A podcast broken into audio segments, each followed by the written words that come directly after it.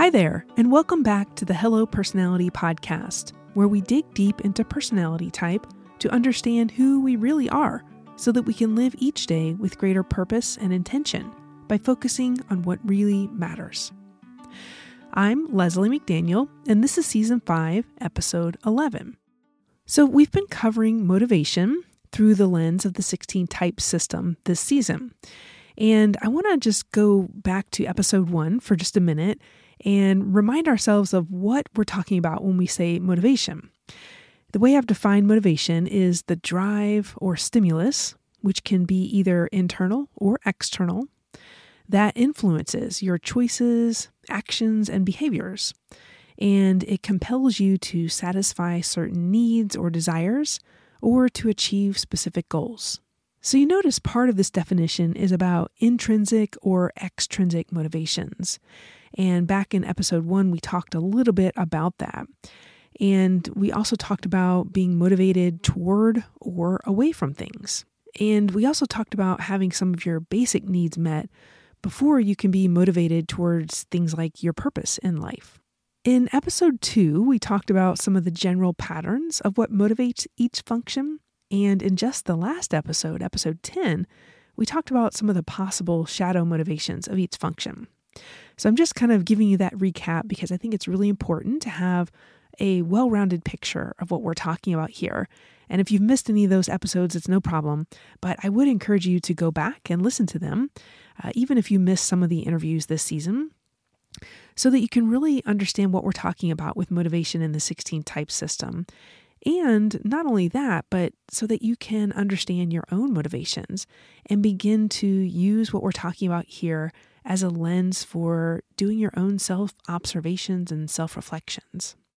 So, in this episode, we're going to talk about some of the major insights from this season.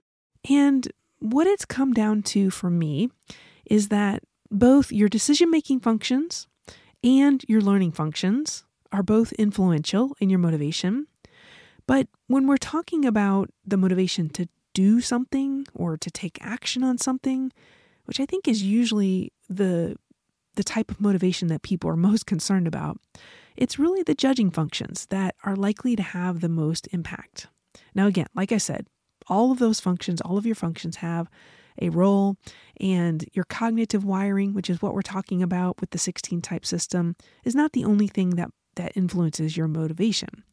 But in this episode, we've tried to distill it down into what's really motivating the individual functions. Even though you know, if you've listened to me for a while, that the functions don't work on their own. They are influenced by the other functions in your cognitive function sequence and other aspects of your life. But what I'd like to do in this episode is take a look back at some of our guests this season. We're going to hear some clips from them to review some of the top level motivations of each of the judging functions. And we're going to start with Diane. Now, if you remember, Diane is an ENFJ, so she leads with an extroverted judging function or an extroverted decision making function called extroverted feeling. We call that FE for short. So, in this clip with Diane, you're going to hear her talking about her awareness of what really motivates a lot of her behaviors. All right, let's take a listen.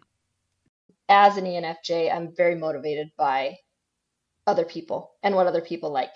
Mm-hmm. Very motivated by that. Um, and so if I get the sense that I'm somehow doing something that someone else likes, I'm motivated to continue to do that. Um, and so I need that feedback. I don't need them to say it because I'm pretty good at reading that um, just through body language or just that vibe, um, especially if I'm in the same space as that person physically. Um, and so I would say that it's not compliments and verbal um, validation that that I need. But I do I do want like I love to watch someone open a gift, mm-hmm. um, and they don't even need to say anything, but just watching them, I get a, a sense of oh yeah I hit the mark or or I didn't hit the mark, you know. Um, so very much I'm motivated by meeting the needs of others. So, as you heard, Diane's motivation is often to meet the needs of other people.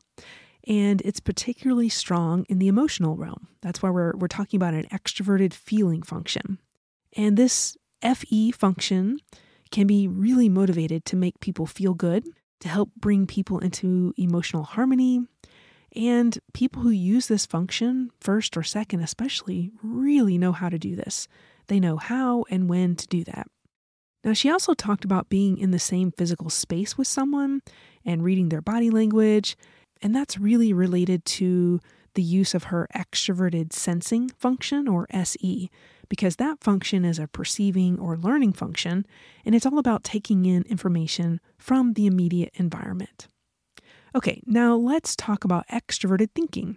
So, still an extroverted judging function, but in this clip with Johnson, who is an INTJ, by the way, I wanted to show you the, the way that the two functions in your middle can bounce back and forth with each other.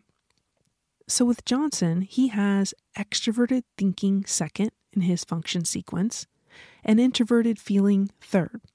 So these two functions being pretty conscious, you're going to hear him talk about what he wants to do versus what other people want to do. Okay, let's listen. And it mas- manifests in a lot of like, uh, what do I want versus what do other people want? Uh, how do I want to be able to help other people uh, with a project? And versus uh, how do I want to do it my way? Mm, also, it's like, does this actually make sense? Does the logic work here? And versus how am I feeling? It's like those things I can see a lot more clearly.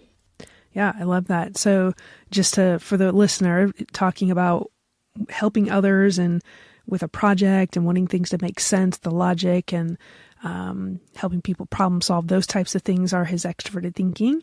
And then all the things about like, how am I feeling? And I want to do it my way. And having that sense of who you are, even your identity, is your introverted feeling. Okay, so I hope you saw in the clip with Johnson that there's a lot of back and forth with your second and third function. So his FI, his third function, makes him want to do what feels good, what's going to make him have the feelings that he wants to have to meet his own value system. And his TE, which is second, is going to make him look at what's working logically in this situation or what works for other people. What do other people want for me? What's the what are the expectations and so on and so forth. Okay, so let's look at the introverted judging functions. And we'll start with Anne. If you remember, Anne is an ISFP, and so her first function is introverted feeling. So Anne's going to share what it's like to be motivated by her FI.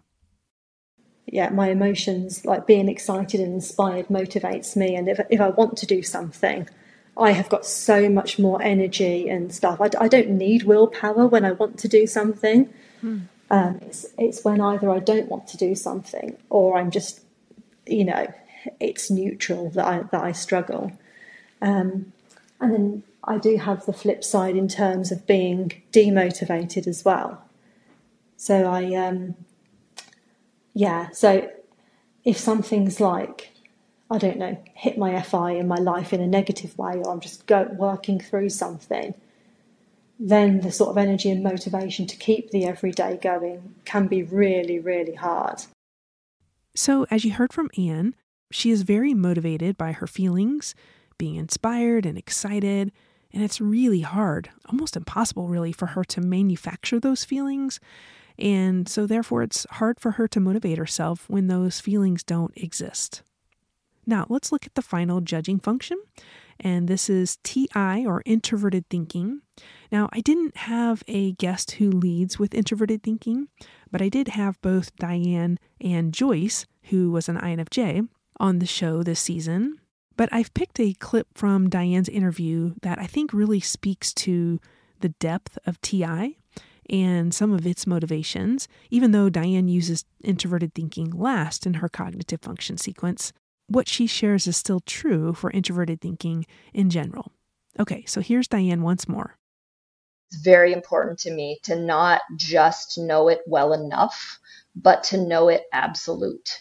Like that, that's motivating to me. Um, and it makes me work very hard to just study and study and study and study and um, ask other people to help calibrate me and just do that cross check of um, making sure that I fully understand something.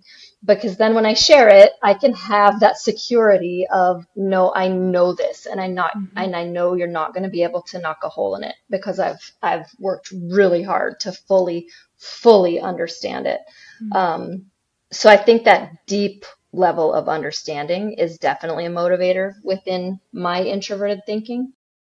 So while Diane was speaking about her introverted thinking as her inferior or last function, uh, I think that what she's sharing really speaks to the depth of TI, or all the introverted functions really, and how they go deep, and how her introverted thinking really needs to understand something thoroughly and through and through so that there are absolutely no holes in her logic. That's very much the way that introverted thinking works for other people as well. She did talk a bit about wanting to be calibrated by others, and I think that speaks to her extroverted judging function, which is her dominant function here, her FE, and it's a much more comfortable place for her.